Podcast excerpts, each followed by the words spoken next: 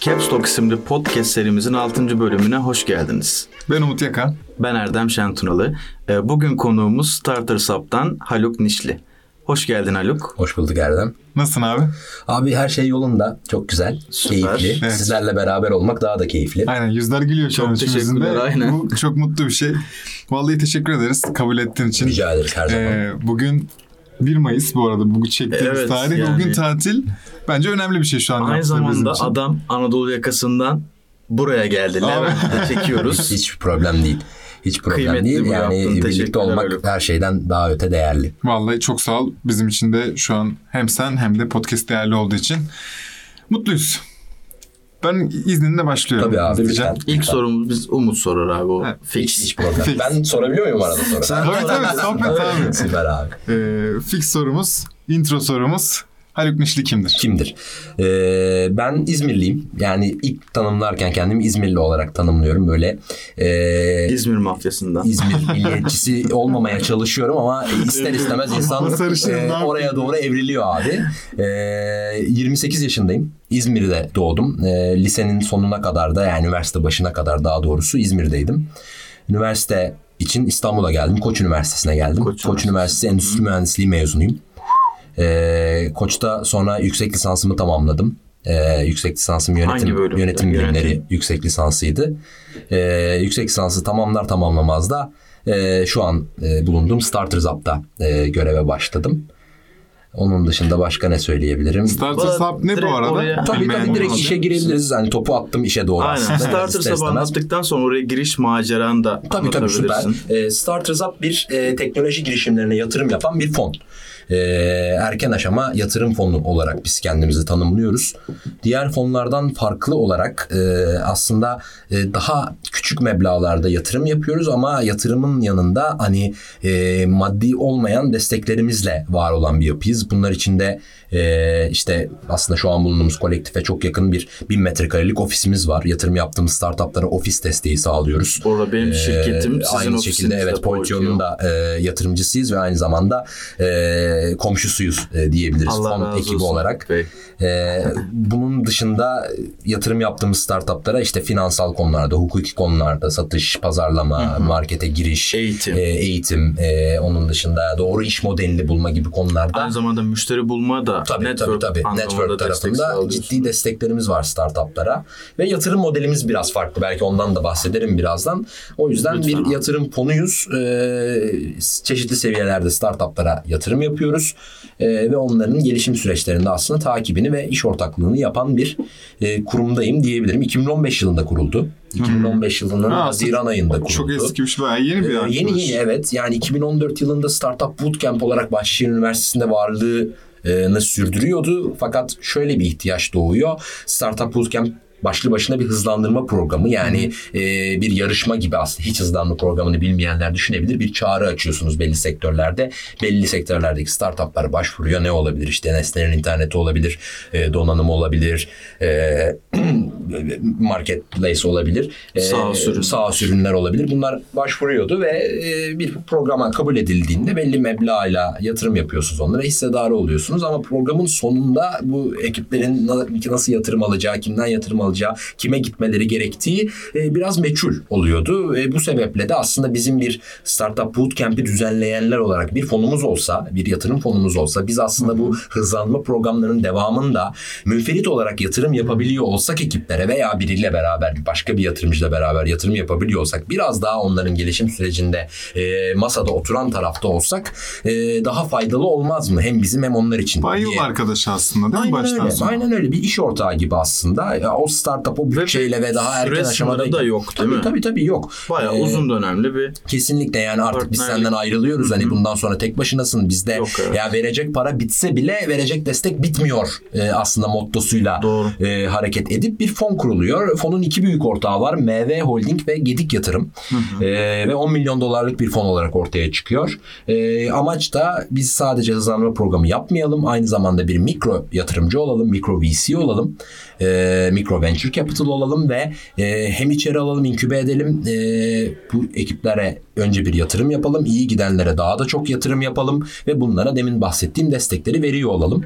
Hızlanma programına yine ev sahipliği yapalım ve hızlanma programının tek amacı bizim girişimleri daha net, daha yakından gün be gün tanıyor olmamız. 6 aylık hızlanma programı bitince de bunlara $250,000 kadar startup başına yatırım yapıyor olalım. Ve şu ana kadar 56 şirkete yatırım yaptık.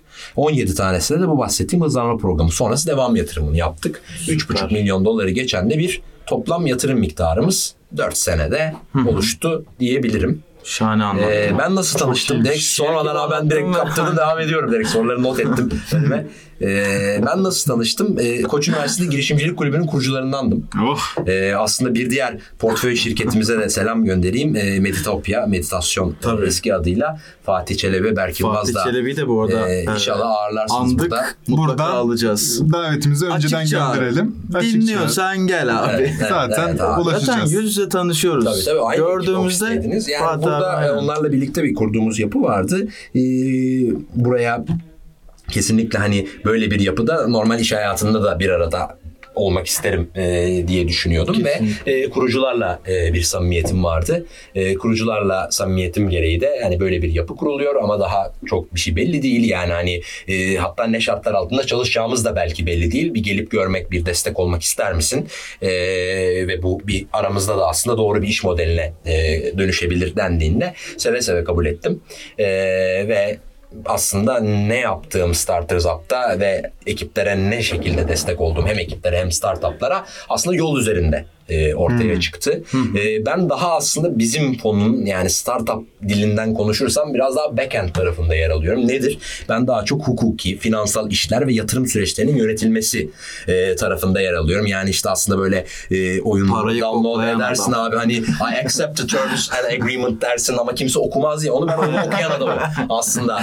Yani yeri geldiğinde yazan adam. Evet, yeri geldiğinde yazan adamım. Yani evet nasıl yatırım bulunur konusunda startuplara destek olma tarafından tut fon nasıl yatırım yapar? İşte sermaye artırımları, genel kurul süreçleri, hissedarlar sözleşmesinin müzakeresi, doğru bir finansal projeksiyona oturtulması hem fon tarafında hem startup tarafında bir desteğin bulunuyor içeride ve aynı şekilde bizim avukatlarla, müşavirlerle olan ilişkilerin yönetilmesi tarafında yani yatırım hashtag'i geçen her konuda double sided bir desteğin bulunuyor desem yalan olmaz. Biz birkaç kere mecburi çalışmak zorunda kaldık Haluk'la yani biraz darlayıcı bir süreç. Yani biraz öyle oluyor ama gerekli abi. Ve bu aslında, dünyada hani tabii. Bütün startupların yatırım almak, yatırım diyor da bunun arka planında dönen işleri yürütmek için çok önemli bir adamsın. Yaptığın iş ve pozisyon gereği yani yatırım istiyoruz da ne şekilde nasıl olacak yani bunu doğru, hani bilmiyor yani, büyük. Ama anladığım kadarıyla bu bölüm sanırım bu yani Startup 101 yatırım nedir? Nasıl alınır? 101 olacak yani. Çok önemli abi. Yani hep söylüyoruz hani işte smart money yatırım al. Yani nedir bu? Yani parayı bulmak mıdır yatırım? Asla değil. Yani kesinlikle. Çünkü zaten birçok startupta da yani hele ki belli bir anlamda kurumsal anlamda olgunluğa ulaşmış kurucuların olduğu startuplarda parayı bulmak hani kendinden bulmak ya da gidip de bir finansman sağlayıcıdan bulmak çok zor olmuyor. O yüzden doğru insandan parayı bulmak önemli. Yani öyle bir noktada biz parayı bulma konusunda bir avantaj yaratıyoruz diyemeyiz ama hakikaten işte sen telekom endüstrisinde iş yapıyorsun. Telekom endüstrisini disrupt edebilecek çok affedersiniz arada böyle İngilizce kelimeler kullanıyorum ister istemez. Bence tamam yani. Edebilecek bir ürün yapıyorsunuz ama burada hakikaten sen telekom endüstrisinde senelerce çalışmış, üst düzey yöneticilik yapmış bu işe, yeni teknolojiler nezdinde bu işe bir destek olmak isteyen birinden veya birilerinden mümkünse kurumsal bir yapıdan para alman muhtemelen bankadan kredi çekmenden çok daha kıymetli. Ve kesinlikle yatırım yapanın startup yatırımcılığını da aslında içselleştirmiş olması lazım. Nedir? Tamamen uzun vadeli bir yatırımcılıktır. Tamamen gönüllü de bir yatırımcılık şapkası giymek gerekir. Kesinlikle bir koydum ne zaman ikiyi alırımı düşünmeyen ama gençlere, gençliğe, genç fikirlere değer veren uzun vadede yani biraz yani dünyaya neler katabilirimi de hani abartarak da söylüyorum, düşünen bir yatırımcı perspektifi olmalıdır. Para değil, maddi değil, başka taraflara kesinlikle, da destek olacak. Abi. Çünkü zamanını vermen gerekiyor startup'a, onunla beraber gerekirse çalışman gerekiyor. Mevcut hayatında, kendi iş hayatında yaptığın ne yapmış olursan ol, yani 20 senelik çalışan adam bile hakikaten gelip 20 yaşında çocuklarla saatlerce çalıştığını gördük Startupbootcamp'ta.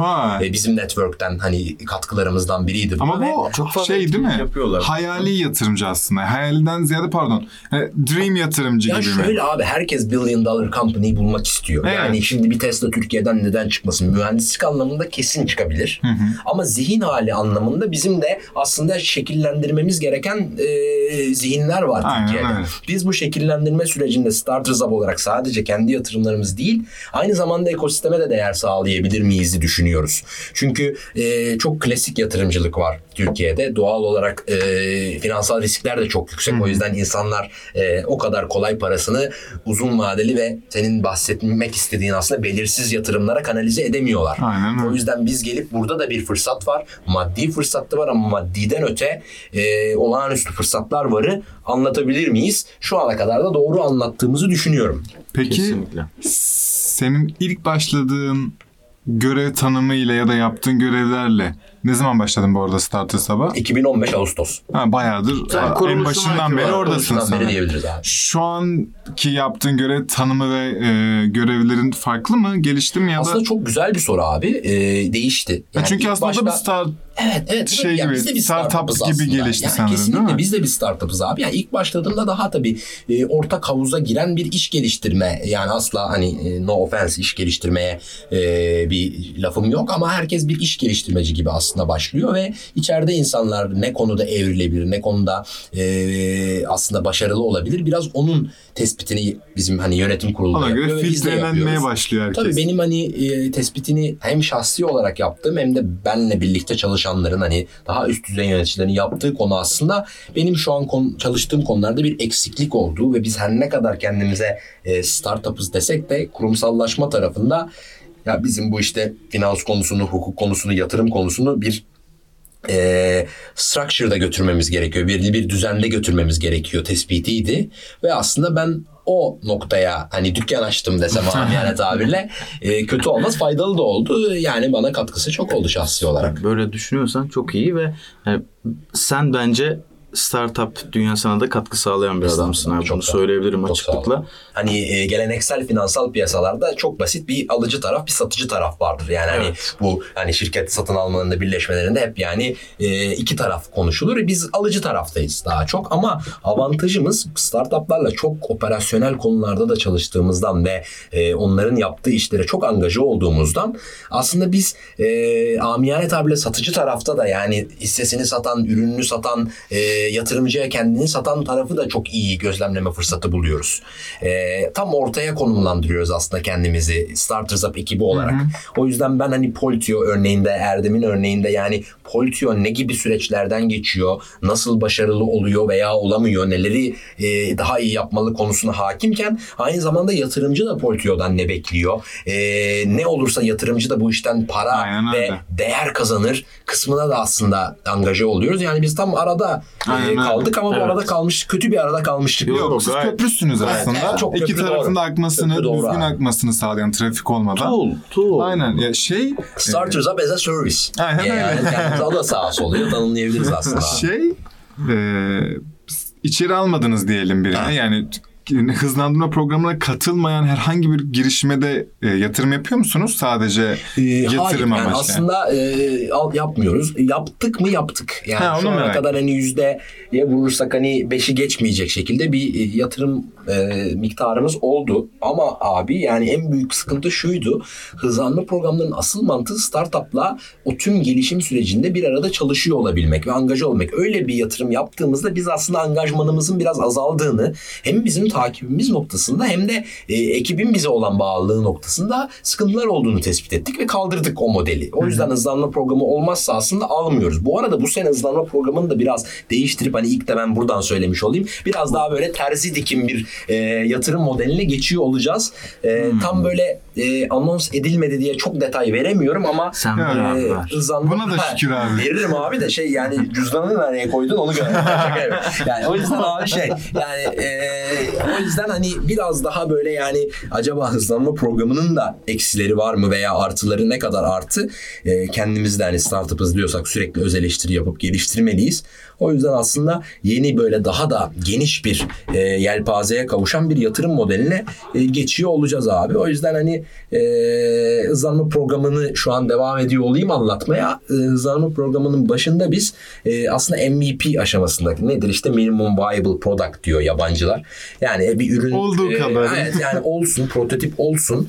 Mümkünse biz bu 6 ay beraber geçirdiğimiz sürede yani ürün geliştirme değil de artık ürün son haline gelsin ve iş geliştirme yapalım. Yani çünkü ürün konusunda şüphesiz deneyimli bir network var bizde ama aslında iş modeli konusunda deneyimli bir network var. Yani biz esas bana, en fayda sağlayabildiğimiz. Tabii yani hani çünkü biz senin kodlamana veya işte hardware'i, donanımı nasıl yaptığına senin kadar iyi karışamayabiliriz ama biz de işte bu hangi ülkede satar veya Türkiye'yi nasıl domine ederiz pazar olarak, kimle birlikte satalım, nasıl bir iş modeli kuralım, nasıl marjlarda distribütörle, entegratörle çalışalım, bu ürünü nereye birlikte götürürsek ikimiz de bu işten para kazanırız ve değer kazanırız. Aslında onun tespitini ve uygulamasını yapmada bana kalırsa iyiyiz. O yüzden olabildiğince hazır ürünlerle, hazır projelerle çalışmak istiyoruz. Yani bizi aslında inkübasyon merkezlerinden veya sadece hızlanma programlarına ayıran o.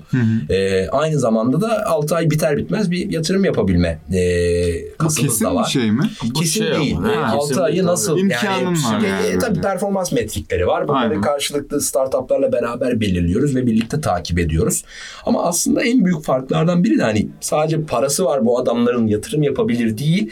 Yani o startup o düşük bütçeyle birini alamayabilir ekibine işte bu finans konusunda, pazarlama konusunda. Ya startup ekibi veya yönetim kurulu veya network'ü o adamın yerinde doldurabilir mi bu 6 ay bir sene boyunca? Onlara işte bir ekip arkadaşı gibi destek verebilir mi? O konuda aslında bir güçlü kasımız var. Yani bu hakikaten düşük bütçelerle işi yönetmeye çalışan bir startup için çok kıymetli oluyor. Yani parayı verdik çekiliyoruz demememiz lazım. Çünkü biz ortağıyız bu işin. Yani bu işten kurucular para kazanacaksa biz de para kazanacağız. Aynen. Ve kısa vadede para kazanmayı da aslında çok önceliklendirmiyoruz. Yani biz yatırım yaptıktan 5 ila 7 sene arasında exit yani çıkış yapar mıyız startuptan? Parçalı çıkış olabilir, komple çıkış olabilir ama henüz de yok bir çıkış yani. Tam onu soracağım. Aynen. Ya işte Poltio'daki hisselerimizi satalım. Biz artık bir dönemin sonuna geldik. Buradan 2 çarpanla 3 çarpanla hissemizi satalım. Öyle bir niyetimiz şimdilik yok. Ama yani. Şu an zaten erken yani bakınca siz. Kesinlikle. 4 senelik yani tabii. Abartarak söyleyeyim 4 sene bile olmadı sanırım. Tabii yani 4 yaşında olmuyor. Bir kurumun zaten exit minimum 5 senelik yani. Tabii bunun bir rakamı yok ama. Bize yatıralı da 4 sene olmadı yani. Tabii 2-2,5 sene falan oldu. Tabii. Yani biraz ama işte daha vakit veririz. 3 katına veririz belki. Yani. Alıcı varsa burada reklam da yapabiliriz. Daha var yani. İnşallah olur. Yok, inşallah. Herkesin de hem sizin hem startup'taki taraflarında işine yarar ve mutlu olurlar. Yani exit önemli bir şey. Ben yanlış tabii bilmiyorsam yani, hem Türkiye için. Çok önemli abi. Yani Türkiye'de sayısı kısıtlı. Yani tabii bizim aslında piyasa içindeki rekabet ettiğimiz konulardan biri de nasıl ki startup'ta yani biz bir traction yani nedir? İşte bunun pazar validasyonu var mı? Bu kime satılmış? Buna benzer ürünler yurt dışında ne yapmış diye startup'a soruyorsak doğal olarak bize fon olarak parayı verecek kurumlar da bunu sorduğunda doğru bir soru haline geliyor. Yani Türkiye'de de bu işlerden exit yapıp çok parayı Türkiye pazarında kazanmış. İşte bir yemek sepeti örneğinden bahsediyoruz. O da bizim aslında... Var. Tabii oyun tarafı biraz ilginç. O yüzden bizim oyun programı da var. Ama sadece startup olarak. Ama sadece startup özelinde tabii yani sayısı bir hayli az. Uzun sürüyor. Yemek sepeti yanılmıyorsam 17 senelik bir macera ve bir üzücü olan taraf da yemek sepetini satın alan €1 aslında yemek sepetinden daha genç bir şirket olması. Yani demek ki biz bazı şeyleri yanlış yapıyoruz demeyeyim ama yavaş yapıyor olabiliriz. O yüzden kesinlikle pazarı da geliştirme konusunda doğru, yani bir görevimiz var.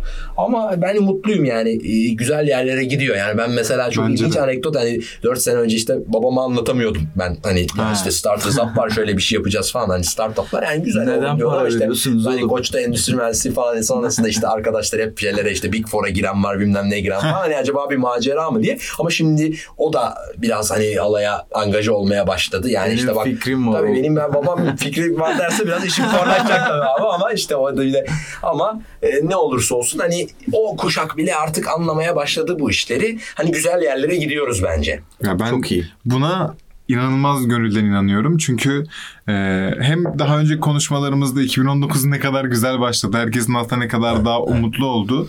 Bunun haricinde insanların biraz daha bu konularda, şimdi startup, yani startup dediğin şey aslında bir esnafçılık ya. Yeni bir şirket açmak. Yani KOBİ aslında. Tabii, ama KOBİ demek daha doğru. Evet. Havalı bir ismi var bunun. Girişimcisi var, startup'ı var. Eskiden bu daha kör noktayken şu an insanlar bunun hakkında konuşuyor, tabii, video çekiyor ve biraz daha bilinçlendik. Yani ben sanmıyorum ki herkes daha fazla kişi benim fikrim var diye geliyordur. Tabii yani şöyle bir şey var, yani iki şeyi ayırt etmek lazım. Bir, hani yani hub özelinde biz hani fikirden biraz uzağız. Bir de teknoloji odaklıyız çok. Yani hani çok saygı duyuyoruz hani her türlü KOBİ'ye, ama biz daha yani bir yerlerde kendini kısıtlaman da lazım. Yoksa hani yaptığın işin verimi de düşüyor. O yüzden teknoloji olsun diyoruz. Yani teknolojiden kastım burada aslında algoritmalar, işte botlar, akıllı işte yani ölçeklenebilir ve globale gidebilir, operasyonel maliyet ve yük çok artmadan dünyanın her yerinde satabileceğin ürünler aslında burada benim teknolojiden kastım. O yüzden biraz pazar yerlerinden, hani aplikasyonlardan, uygulamalardan biraz kendimizi hani uzak tutmaya çalışıyoruz. Bu sebeple de hani fikir olana veya bu şartlar altında olmayana kapıyı kapıyoruz demeyeyim, ama biraz daha öncelik olarak bize kibarca acaba değil, hani başka birine mi gitsen demek istiyoruz. Yönlendiriyorsunuz. Tabii yani burada globalizasyon çok önemli, çünkü hani Türkiye pazarını geliştiriyor olmak faydalı, ama şüphesiz bunun Amerika'da mesela karşılığı çok ciddi. O yüzden de mesela San Francisco'da bir ofis açtık geçen sene. Ben yani, duymuştum. Tabii gerçi, doğru. Yani mesela Ahmet Poltio'da bilir, o gitti çünkü ziyarete. Ben daha gidemedim ama abi yani belki de yoktur öyle bir ofis. Ben de yetkililere sesleniyoruz. Haluk'u yollayın yani. Tabii abi yani benim thy.com açık önümde şu an. Yani saat önemli değil, ben alırım hemen bileti abi.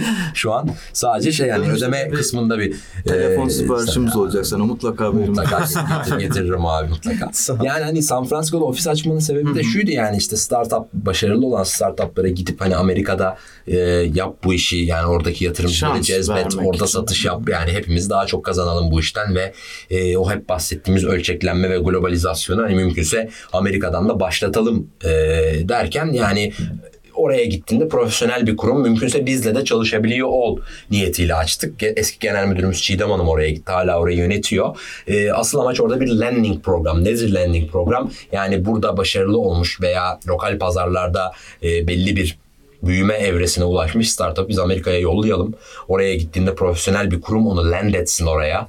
Doğru iş ortaklarıyla tanıştırsın. Doğru yatırımcılarla tanıştırsın. Amerika'da o pazarda iş yapma metriklerini ve dinamiklerini de öğrenebilsin ve orada büyüsün. Biz de aslında Amerika yatırımını ondan yaptık ve şu an 11 ekip Amerika'da. 11 kişi, yani 11 tane startup, bu bahsettiğim 56 startup'tan Amerika'da. Buradan 11 startup çıktı değil mi? Çok değerli. Aynen değerli ve orada aslında işleri yapmaya çalışıyorlar. Beklediğimizden daha zor. Amerika'da hızlı büyümeye ulaşmak. Burada yani dürüst olmak gerekiyor. Çünkü orada ne kadar burada başarılı olursan oraya gittiğinde hala bir bebeksin. Yepyeni bir iş olarak tabii. Bebeksin. Ve iş yapış şekli yani bizim klasik Türk veya işte Akdeniz iş yapış şekillerinden de biraz daha farklı, ama öğreniyoruz. Para birimi de çok zor. Para birimi de farklı oluyor, ama yani tabii buradan orayı fonlamak çok zor. O yüzden oradaki satış çok kıymetli. Ama orada da hani bir kere dikiş tutturursa yatırım süreçlerinden tut, hani orada çok büyümek bizden daha kolay. Yani bir yatırımcının bile orada hani eğer beğeniyorsa işe ve eğer iş güzel bir işse yatırım vermesi kesinlikle Türk yatırımcının yatırım yapma süresinden çok daha hızlı. Aynen öyle. Yani öyle bir gerçek var. Doğrudur. İnşallah o hıza biz de kavuşacağız. Hem startup'ı olarak İnşallah. O da çok genç yani San Francisco ayağı. Tabii çok genç. Ama eminim, çok değerli, ben yine bunu. Tabii canım, ne demek? 11 kişi. Tabii abi. Poltio da bu arada Amerika'da, yani şu an New York tarafında o daha çok, ama Erdem sen de biraz reklam yap. Çok reklam yapmak istemiyorum abi. Hala sponsorluk görüşmelerine dair bir şey gelmediği için falan değil. Yo her podcast'te diyoruz canım Poltio. Tabii yani Poltio'da çok iyi. Şu an yazdı 5 lira. Her podcast'te 5, her Poltio lafında 5 lira verse biz şu an rahattık yani. Çok iyiydik. Doğru. Ben şunu soracağım. Tabii abi. Starter Sub özelinde olacak bu. 2 soru var aklımda. Evet. Birincisi, ben bir girişimim. Ve girmek istiyorum içeriye. Nedir koşulları, nedir, ne yapmam nedir? Hani bunu bir belirtelim. Abi şöyle, yani bir kere biz girişimleri nasıl buluyoruz diye bir sistemimiz var içeride. Yani bir çağrı açıyoruz. Bu web sitesinden oluyor genelde. Ve yani Webrazi gibi diğer böyle hani girişimcilik kanallarından da dönemsel bir arama mı var? Her zaman başvuru var mı? Sürekli devam ediyor ama alışları işte o yeni model olmadan önce dönemsel yapıyorduk genelde, hani senede 2 kere gibi. Artık böyle komple bütün sene alış var içeriye diyebilirim. Öyle mi? Tabii ki de abi, yani yeni modelin hani artılarından biri de o. Biz size ulaşabiliyoruz ya da çağrı açabiliyoruz yani hani veya işte birinin yönlendirmesi oluyor. 3 ana kanal var diyebilirim. Web sitesinden bayağı bir başvuran var. Web sitesinin direkt olarak alakalı olduğu işte F6S gibi sitelerden falan da hani direkt bizim programları gören veya bizim direkt yatırım modelimizi görüp başvuran startuplar oluyor. Biz direkt işte bir etkinlikte gördük, bir yerde tanıştık, işte ben sizi burada dinledim, hani direkt size ulaşabiliyorum. Çünkü doğrudan hani içeriye girişle, yani recruitment diyoruz biz bunun adına, ilgilenen bir ekip var içeride. Startup ekibinde. Buradan da Jerry'ye selam söyleyeyim. Jerry yönetiyor bizim ekip. Selamlar Jerry'ye de. Doğum günüydü bugün. Onun da doğum günü kutlu olsun tabii. Doğum günü kutlu olsun. O yüzden hani direkt bir ekip var. O yüzden o ekip çok hızlı bir şekilde scout ediyor. Yani yeni girişimleri. Siz bizi gördünüz, başvurdunuz, geldiniz. İlk başta o scouting ekibiyle mailden tanıştıktan veya işte telefon görüşmesi yaptıktan sonra bir toplantı yapıyorsunuz. Yani genelde kırmadan bir toplantı yapıyorlar ekiplerle. Yani uzaktaysa, yurt dışı başvurusuysa bu tabii telekonferans üzerinden oluyor. Bu toplantıyı yaptıktan sonra scouting ekibinin bizim iç ekibe, tüm hani fon yönetim ekibine bir genel değerlendirme süreci başlıyor. Onlar aslında ne bulduklarını, ne yaptıklarını, ne konuştuklarını bize detaylı anlatıyorlar ve biz iç değerlendirme ekibi olarak hani devam edelim ya da etmeyelim karar veriyoruz. Ona göre startup'a tekrardan ulaşıp bu sefer bizim komple ekip olarak görüştüğümüz veya direkt hani yatırımcılardan biriyle görüştürdüğümüz bir süreç daha başlıyor. Detaya inmedi. Aynen, ama bu hani böyle 3-5 bacağı da olan değil. Bundan sonra zaten yes no aşağı yukarı ortaya çıkıyor. Hızlanma programı ise genelde bir seçim günleri oluyordu ve tüm beğendiğimiz startupları seçim günlerine çıkarıp içlerinden hani kazananları açıkladığımız ve yarın gel program başlıyor dediğimiz model vardı. Yeni modelde de işte bu dediğim gibi aslında biz kendimiz görüşüyoruz, beğeniyoruz, kararı veriyoruz ve yarın başlıyoruz bu işe ve yatırım tabii dokumentasyonunda devam ediyor diye bir modele döndük aslında. Yani çok uzun bir süreç değil. Yaklaşık hani bir startupla ilk görüşmemizden sonra 2-3 haftada sonlandırdığımız bir süreç diyebiliriz. Hani yatırımın yapılması da herhalde 1-1,5 ay maksimum sürede de hani direkt artık hani banka hesabına geçme tarzında gerçekleşebiliyor.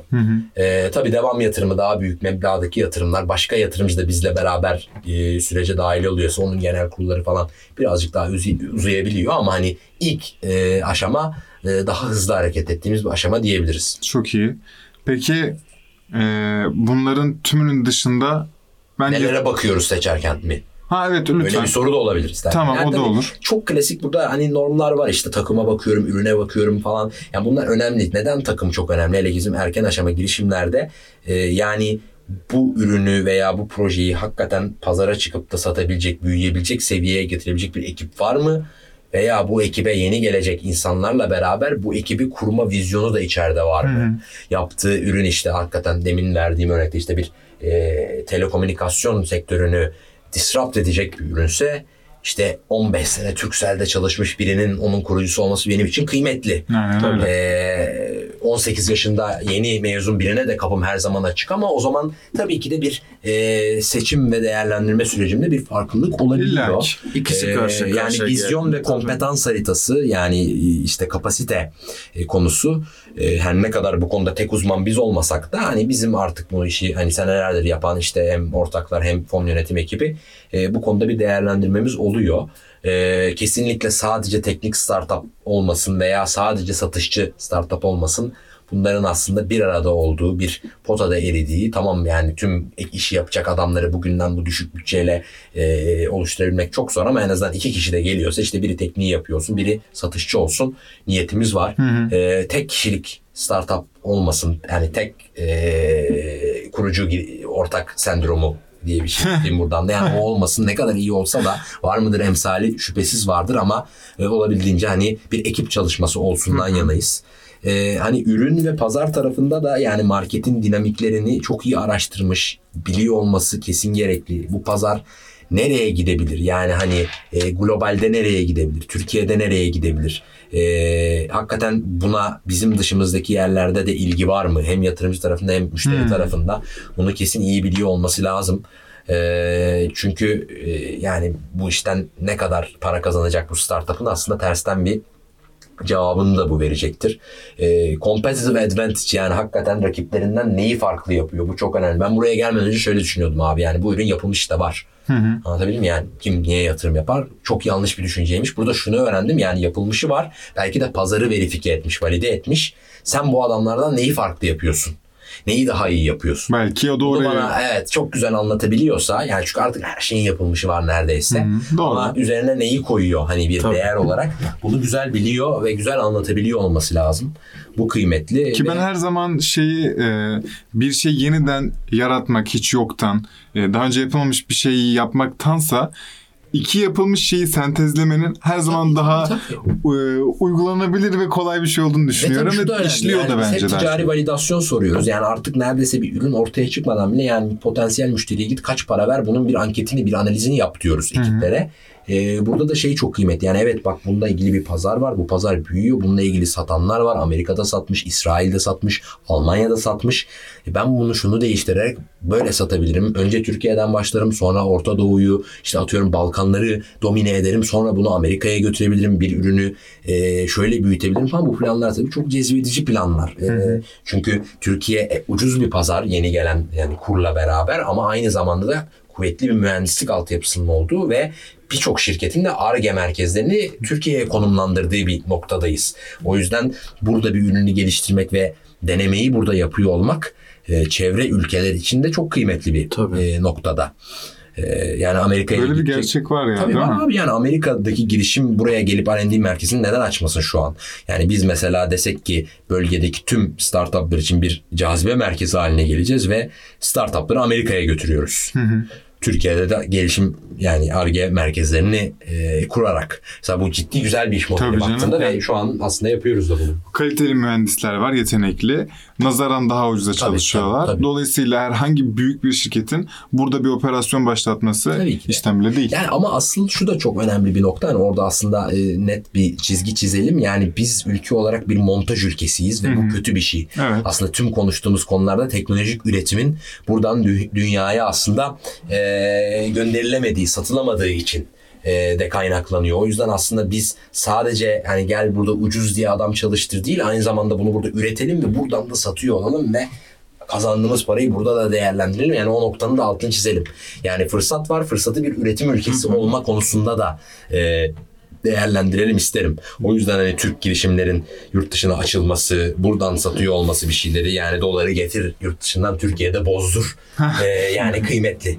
Çok yani, tabii yani biraz da bir milliyetçi bir bakış açısı olabilir ama buna belli bir seviyede ihtiyaç da var abi. Katılıyorum. Yani yoksa herkes kaçıyor gerçekleri yani. Herkes kaçıyor gidiyor. Yani kaçıp da gitmesin adamlar. Yani aynen, bir bacağımız, bir kolumuz, kalbimiz burada olsun, kollarımız yurt dışına erişsin. Bu olabilir. Vallahi ben buna %100 katılıyorum. Bunu yazın abi. Bunu yazdınız mı? Askerden yeni gelmişsin. Bayağı yani. Ben size bu bölümü atacağım ben sana. Video çekeceğim şu an var ya. Güzel yükseldi ve çok iyi.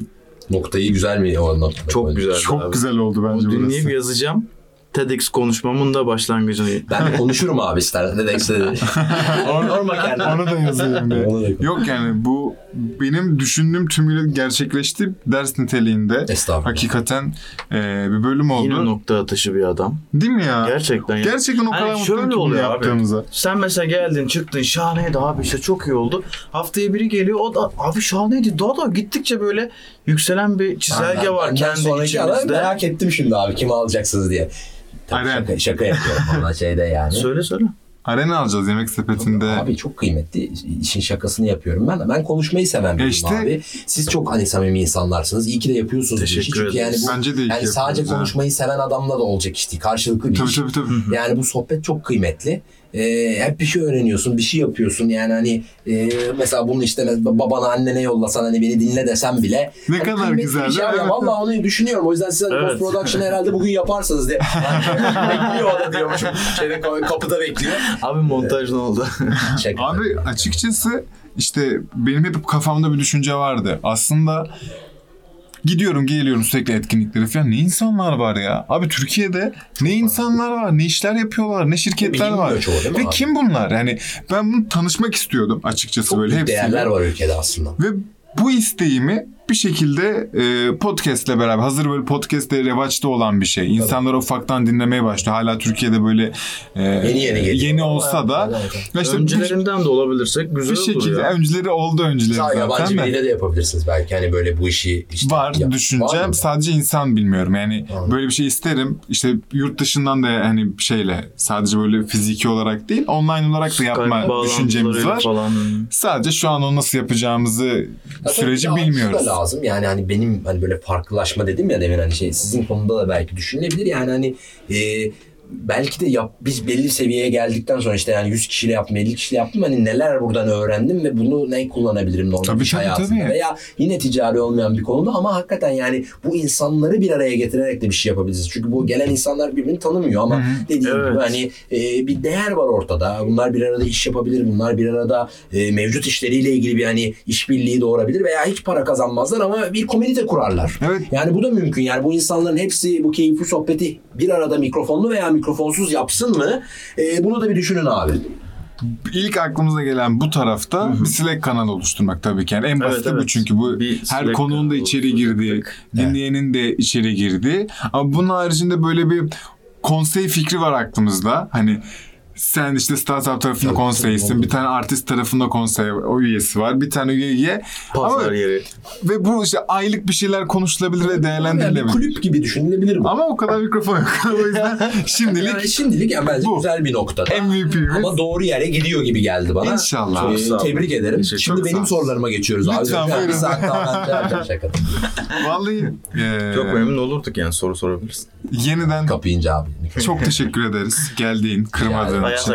Bugün gelmek gerçekten yani önemli bizim bugün için. Bugünler işçi bayramında bu vesileyle kutlayalım. Yani aslında bir emekçilik yapıyorsunuz siz de burada ve çok kıymetli. Evet, ben çok bugün olması yani ayrıca hiç yani bugün tatil değil böyle bir gün olarak görelim ve ayrıca da kutlayalım. Bugün podcast. Şu an çok geç de olsa herkesin 1 Mayıs İşçi Bayramı'nı gönülden kutluyoruz. Süper abi. Aynen, önümüzdeki hafta Ramazan Bayramımız da kutlu olsun. hemen o civarlarda yayınlanacak çünkü. Şu ana kadar içerik üreticisi olduğumuz zaman olmadan ama yapacak bir şey yok. Dinlediğiniz için hepinize çok teşekkür ederiz. Biz çok eğlendik. Eminiz ki sizin için hem eğlenceli hem de üretici bir bölüm olmuştur. Çok faydalı oldu. Ben kişisel olarak da çok fayda sağladığımı düşünüyorum.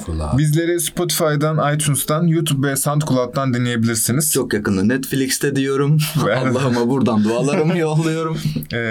iTunes'ta bizi değerlendirebilir ve yorum yapabilirsiniz. Bunlar bizi öne çıkartan şeyler. Ve çok kıymetliler. Aynı zamanda Haluk'u da Instagram'dan ve LinkedIn'den ekleyebilir. Tabii. Soracağınız herhangi bir şey varsa Haluk Nişli olarak yapıştırabilirsiniz. Çok yardımsever bir adam. Yani şu an benle nasılsa eminim ki sizle bunun bir tık altı olacak.